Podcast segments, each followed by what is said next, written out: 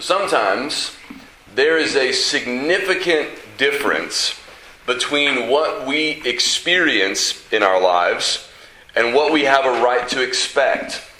For example, when you go out to eat with your family uh, to a restaurant and you order food, you expect, and you should expect, that you will have to pay for it at the end of the night. But one night, you might ask for the check, and the waiter tell you, oh, this kind person in the restaurant already picked up the bill for you. That's not at all what you expected, but that's a wonderful experience. But what if you experienced that, and the next time you went out to eat, you didn't ask for the check? You expected somebody else to pay for it for you. Well, that wouldn't make any sense, right? Just because that was your experience that one time doesn't mean you should expect that to happen every time. Well, our experience as Christians living in the United States, and particularly in the southern part of the United States, has been and in many ways continues to be exceptional. What most of us have experienced in terms of our Christian life is not what Jesus taught us to expect. What I mean is that Jesus taught us to expect hatred, opposition, persecution, hardship as a result of following Christ. And while we may have experienced some of that in some fairly mild forms, most of us have not experienced any significant hardship or opposition as a result of our faith, or at least not the kind that we want to compare to what our brothers and sisters in other parts of the world experience on a regular basis, where they know coming to church could mean ending up in jail at the end of the day, where they know their faith in Christ could cost them their life the disciples themselves as after jesus' resurrection when they began uh, preaching the gospel in jerusalem. They ended up in prison. They were beaten. They could have had their lives taken. And in at least one instance early on in the history of the church they did. Our experience has been exceptional and we should be grateful for that Right? Somebody pays the check for you, you don't complain, right? You give thanks. You rejoice. That's a great experience. We don't we should not feel bad about the fact that we've had an exceptional experience here. But we also have no right to expect that experience to continue. Now, please don't misunderstand. I'm not prophesying about where things are headed in our country because I have no idea. Where it looks like things are headed today may not be where it looks like things are headed tomorrow. God can surprise us. All kinds of things can happen. I'm not making any predictions. What I'm saying would have been true 70 years ago, 50 years ago, 30 years ago. It's true today. What I'm saying is this we have no right to expect to have a relatively easy time living the Christian life. Paul said in our scripture reading earlier from 2 Timothy 3 that everyone who lives a godly life in Christ Jesus is going to experience persecution. At some level, right? He doesn't say to what extent, to what extreme, not everybody's going to experience the kind of persecution that Paul did. Paul ended up paying with his life. He was imprisoned on more than one occasion. He's not saying that that is going to happen to everybody. But everybody's going to experience some kind of opposition, some, time, some type of persecution, and it is entirely possible that the exceptional experience that we've had will one day come to an end. And what I'm saying is, if and when that happens, we will have no right to complain. We will have no right to say, it shouldn't be this way. Because that is exactly the kind of experience that Jesus told us we have a right to expect if we have signed up to follow him. And Jesus makes that very clear to his disciples in the Gospel of John, chapter 15, beginning in verse 18. That's where we're going to uh, be focusing this morning. Verse 18 down into chapter 16, verse 4, where Jesus is preparing his disciples for the opposition that they are going to face after his departure. And what he tells them to expect is also what we have a right to expect. So here's what he says beginning in John 15, 18. He says, If the world hates you, know that it has hated me before it hated you. If you were of the world, the world would love you as its own.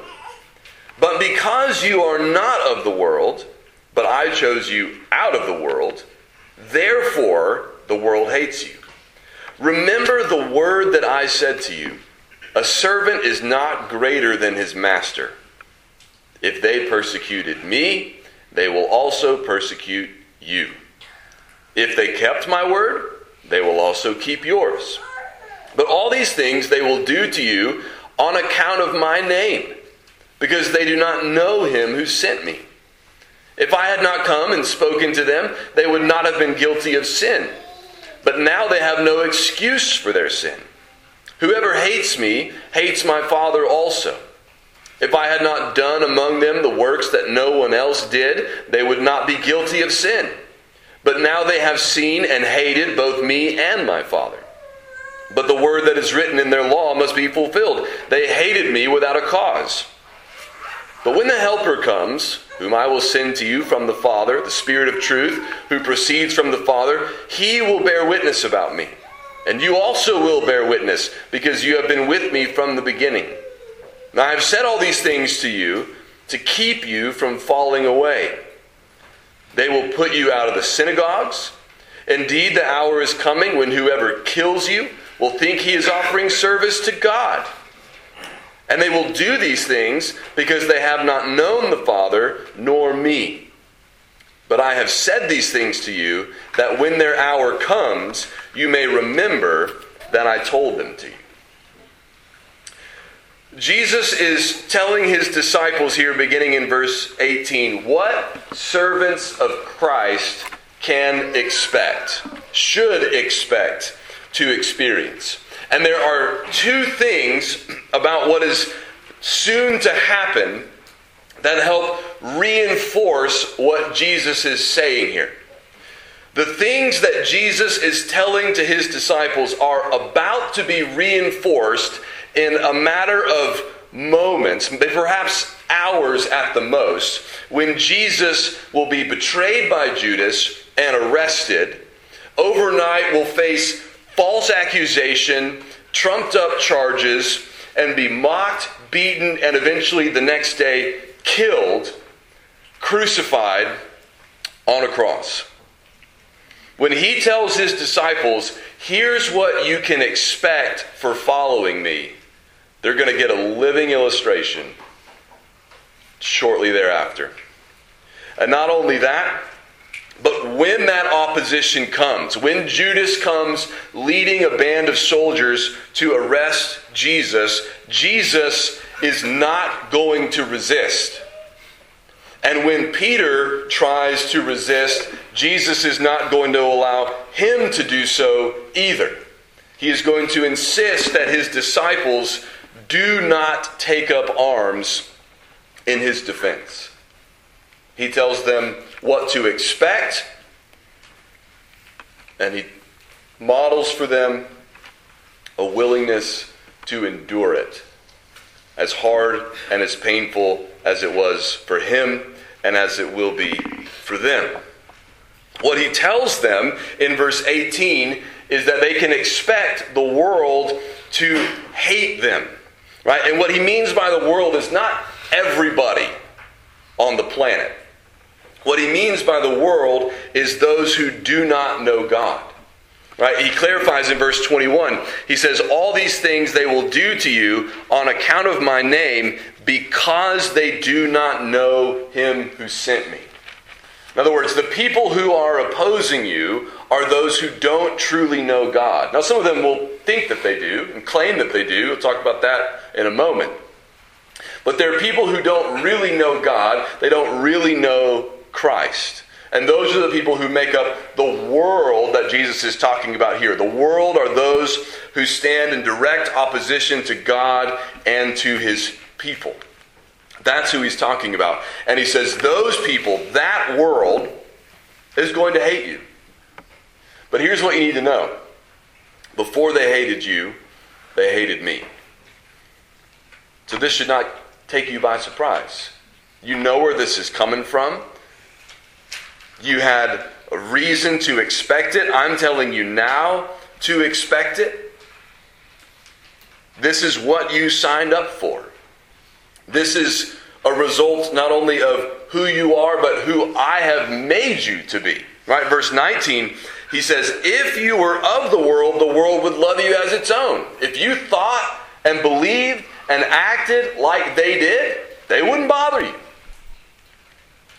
The reason they bother you, right, the reason they act the way that they do towards you is, is this. He says, But because you are not of the world, but I chose you out of the world, therefore the world hates you. Jesus says the reason why you are going to experience this hatred and opposition from the world is because I chose you out of the world. Each of these disciples were handpicked by Jesus, called by him to follow him, appointed by him as his apostles, his ambassadors, his authorized messengers to the world. And because of that, because of their relationship to him, they experience this opposition, this hatred from the world. But that's not true only of those disciples, it's also true of everyone who belongs to Christ.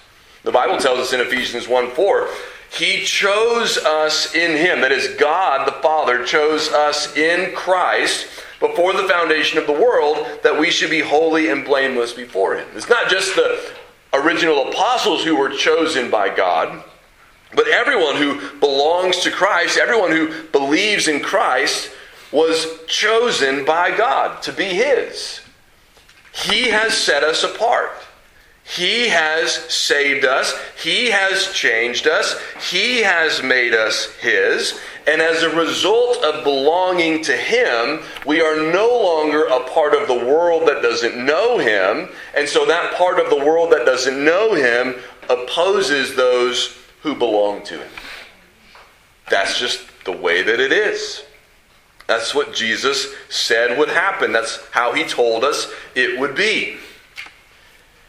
He tells us in verse 20, Remember the word that I said to you. And this, this to me is the sort of the, the fundamental way of expressing what Jesus is saying here. Remember the word that I said to you, he says, A servant is not greater than his master. If they persecuted me, they will also persecute you. In other words, if you signed up to follow somebody who was hated and opposed, people tried to get rid of, they wanted to arrest him, they wanted to kill him, eventually they succeeded, they did arrest him, they did put him to death. If you say, I belong to him, I've been baptized in his name, I, I follow that Jesus, He's Savior, He's Lord, I belong to Him. Do you really think, do you have any right to expect that the same kind of people who killed Him won't also hate you? Why would you think it would be any different? That's what Jesus is saying. A servant is not greater than his master. Jesus is the master. He was persecuted, opposed, hated, and killed. As his servants, as his followers, we should expect the same kind of thing. That's what we signed up for. That's the kind of person we followed. A person who the world hated so much they wanted to get rid of him. We shouldn't be surprised if they hate us too. But there will be others who don't hate us, right? He also says in verse 20, if they kept my word, they will also keep yours. In other words, there'll be other people like you who listen to me, who receive my word, who follow me, and they will follow you also. As the apostles go out and preach the word, there are going to be those who don't hate and oppose them, but believe what they say, just as they believe Jesus, and will follow them. So it's not absolute. They're not by themselves. There'll be others, right? Where there's billions of people who claim the name of Jesus. We're not alone, but we are in the minority. And that's what Jesus taught us to expect. A little bit later, he gives them some specifics instead of just sort of a, a broad idea of they're going to hate you, they're going to oppose you, they might even kill you. He gives some specifics in chapter 16, verse 2. He says, They will put you out of the synagogues. Now, the synagogues, of course, were essentially the, the churches of the Jewish people. That's where they went to worship, to hear the scriptures, to gather together. And this was already happening during Jesus' ministry. Back in the Gospel of John, chapter 9, you might remember the man who was born blind, who Jesus healed, right? And, and not everybody believed that he had been healed at first, and they were trying to figure out what was happening. They're questioning all these people. And one of the uh, sets of people they questioned were the man's parents. And the man's parents were reluctant to say much of anything about what had happened to their son. They affirmed it was their son, affirmed he had been born blind, affirmed he had been healed. But when it came to how that happened, they clammed up. And John tells us why. He says his parents said these things. They said, you know, our son's of age, you can ask him about these things. John says his parents said these things because they feared the Jews, for the Jews had already agreed that if anyone should confess Jesus to be Christ, to be the Messiah, he was to be put out of the synagogue. And it had already started during Jesus' ministry, and Jesus is telling his disciples, that's not going to stop just because I leave. After my death and resurrection, that's going to continue. They're going to kick you out, ostracize you, refuse to listen to you. Not only that, he says, Indeed, the hour is coming when whoever kills you will think he is offering service to God. What's amazing about that statement is not simply that there will be people who think they can honor God by killing Christians, but that one of the most famous missionaries and preachers of the gospel in the history of the world started out thinking he was serving God by persecuting Christians. The Apostle Paul. That's what he was doing when he met Jesus. He was on the way to Damascus to arrest Christians because he was convinced that those who were following Jesus were dishonoring God. He did not think Jesus was the Messiah, and he thought he was serving God by hunting down Christians until he met Jesus and realized that Jesus was indeed the Messiah, the Lord, the Savior. And he began not to persecute, but to preach and to proclaim Jesus and to build churches. But Jesus warns them there's even going to be some who think they are honoring me by killing you. That's how bad it's going to be. That's how serious this is. And Jesus tells them why he's telling them all this. You might think, man, this is this is heavy, right? Why does Jesus tell them all this? Why lay this on them right before he leaves? He's already talked about how troubled their hearts are and trying to encourage them and, and why lay this on them now? Well, he tells them in chapter 16 verse 1. He says, "I have said all these things to you to keep you from falling away." I, am telling you this now because I don't want this to turn you away from me when it happens. I don't want you to say one day, you know what? I didn't sign up to be put in jail. I didn't sign up to be kicked out of every synagogue where I tried to talk about Jesus. I didn't sign up to have all these people hating me and hounding me and harassing me. I didn't sign up for that. I'm done. Jesus says, I'm telling you now, that's what you did sign up for, so that when it happens, you don't quit. You don't walk away. Again, in verse 4 of chapter 16, he says, But I have said these things to you, that when their hour comes, you may remember that I told them to you. I'm telling you these things so that when it happens, you go, You know, Jesus warned us about this. We have no reason to be surprised. We had no right to expect anything different. We can't shake our fist and say, You didn't warn us. You didn't tell us it was going to be like this. No, He did. He did tell us, He did warn us, He did prepare us so that when it happens, we're not caught by surprise. Now, what about the people who are doing the hating and the opposing and the persecuting and trying to kill? What is going on there? What does Jesus have to say about them? We'll look back at verse 22 in chapter 15. He says about those who oppose and persecute and so on. He says, If I had not come and spoken to them, they would not have been guilty of sin. But now they have no excuse for their sin. Now, there's a couple things in there that'll make you scratch your head the first time you read it. No sin? They, they would not have been guilty of sin if Jesus hadn't come. What, is that, what does that mean? That they'd never sinned before? That can't mean that. The Bible is very clear, right? That all have sinned and fall short of the glory of God. There's none who's righteous, no, not one. Jesus is not saying that until he came, these people had never sinned. What he's saying is the sin that is now at the root of their guilt, which is their opposition to and hatred of Jesus. They would not have had that sin if Jesus had not come, but now that he has come, they have no excuse for rejecting not only Jesus, but rejecting God himself.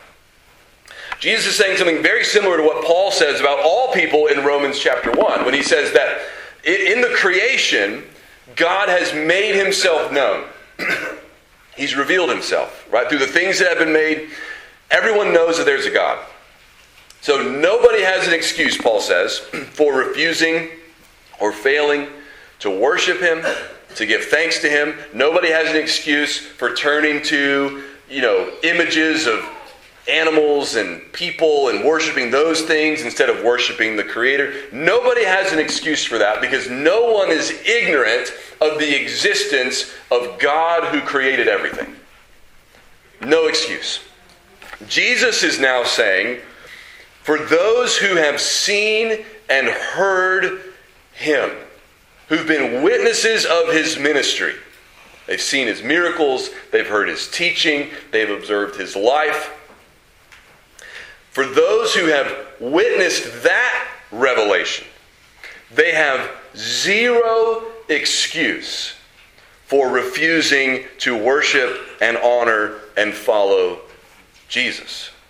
No excuse. That's what he's saying. They have no excuse for that sin. In fact, he goes on to say that they have even more to give an account for than some of the most notorious sinners in the history of the world.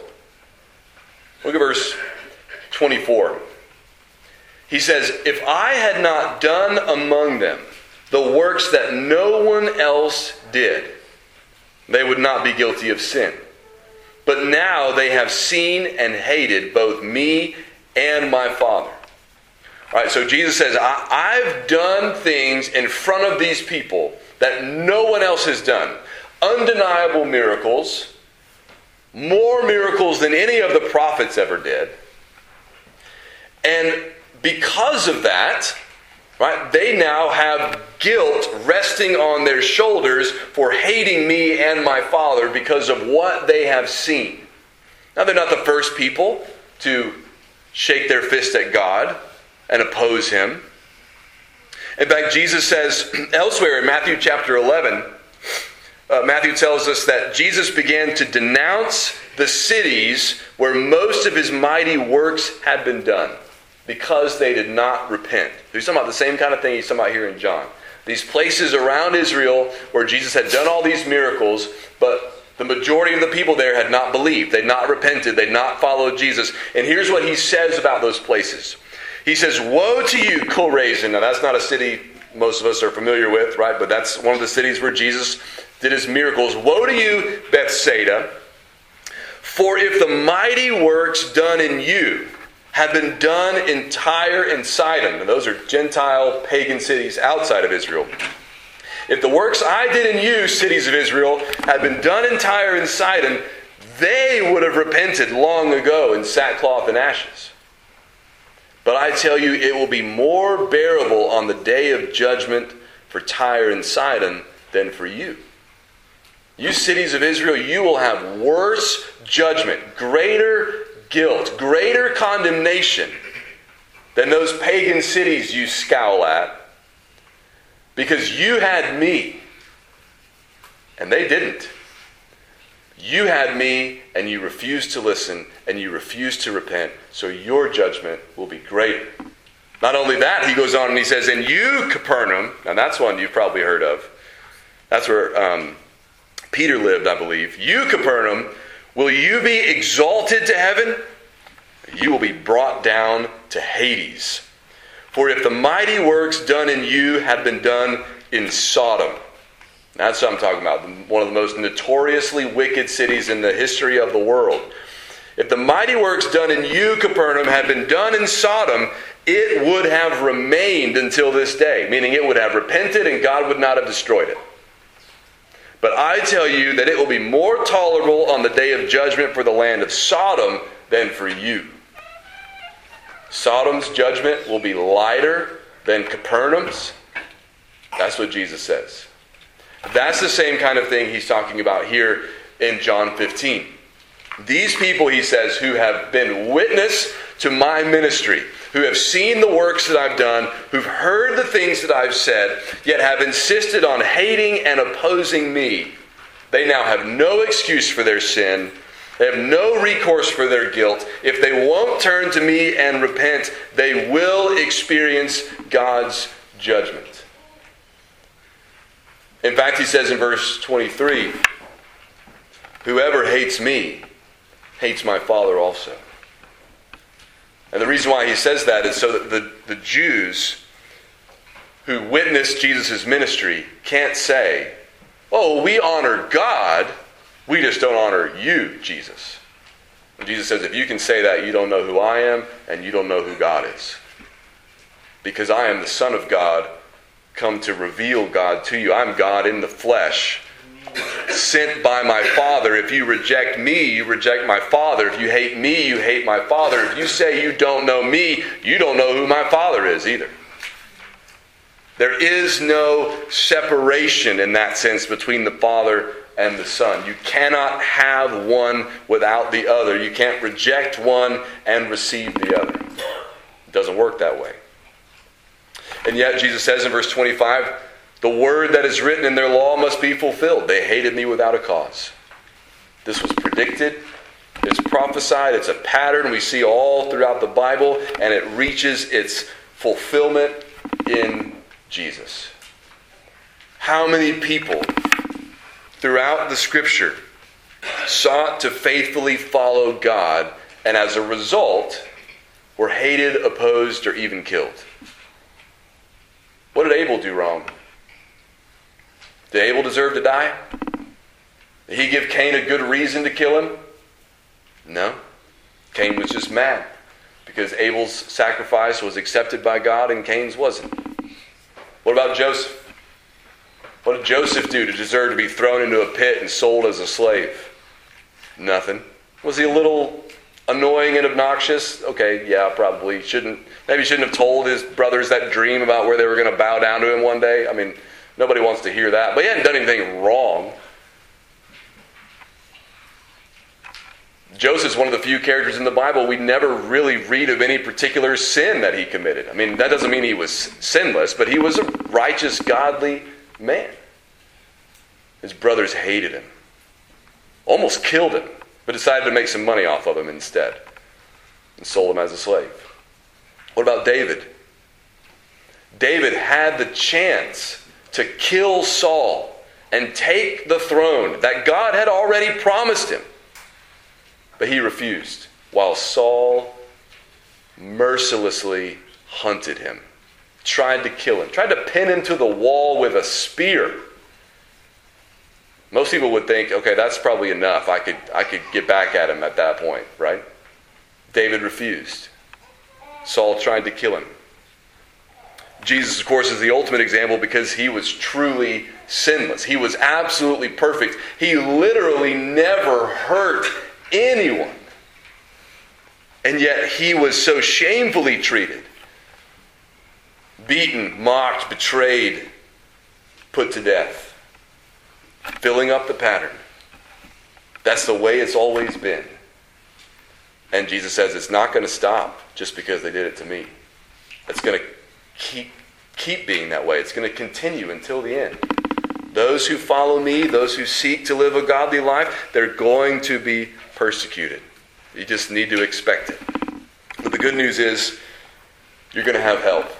All right, verse 26 and 27. But when the Helper comes, whom I will send to you from the Father, the Spirit of truth who proceeds from the Father, he will bear witness about me. You're not going to be alone. You're going to have the Holy Spirit who's going to be with you. The Spirit Himself is going to bear witness about me. The Spirit is going to convict people and bring them to the truth. More people are going to follow me. You're not going to be alone. You're not going to be alone because the Spirit is going to be with you. You're not going to be alone because the Spirit is going to bring more people to trust in me. Your numbers are going to grow. And then he says, You also will bear witness because you have been with me from the beginning.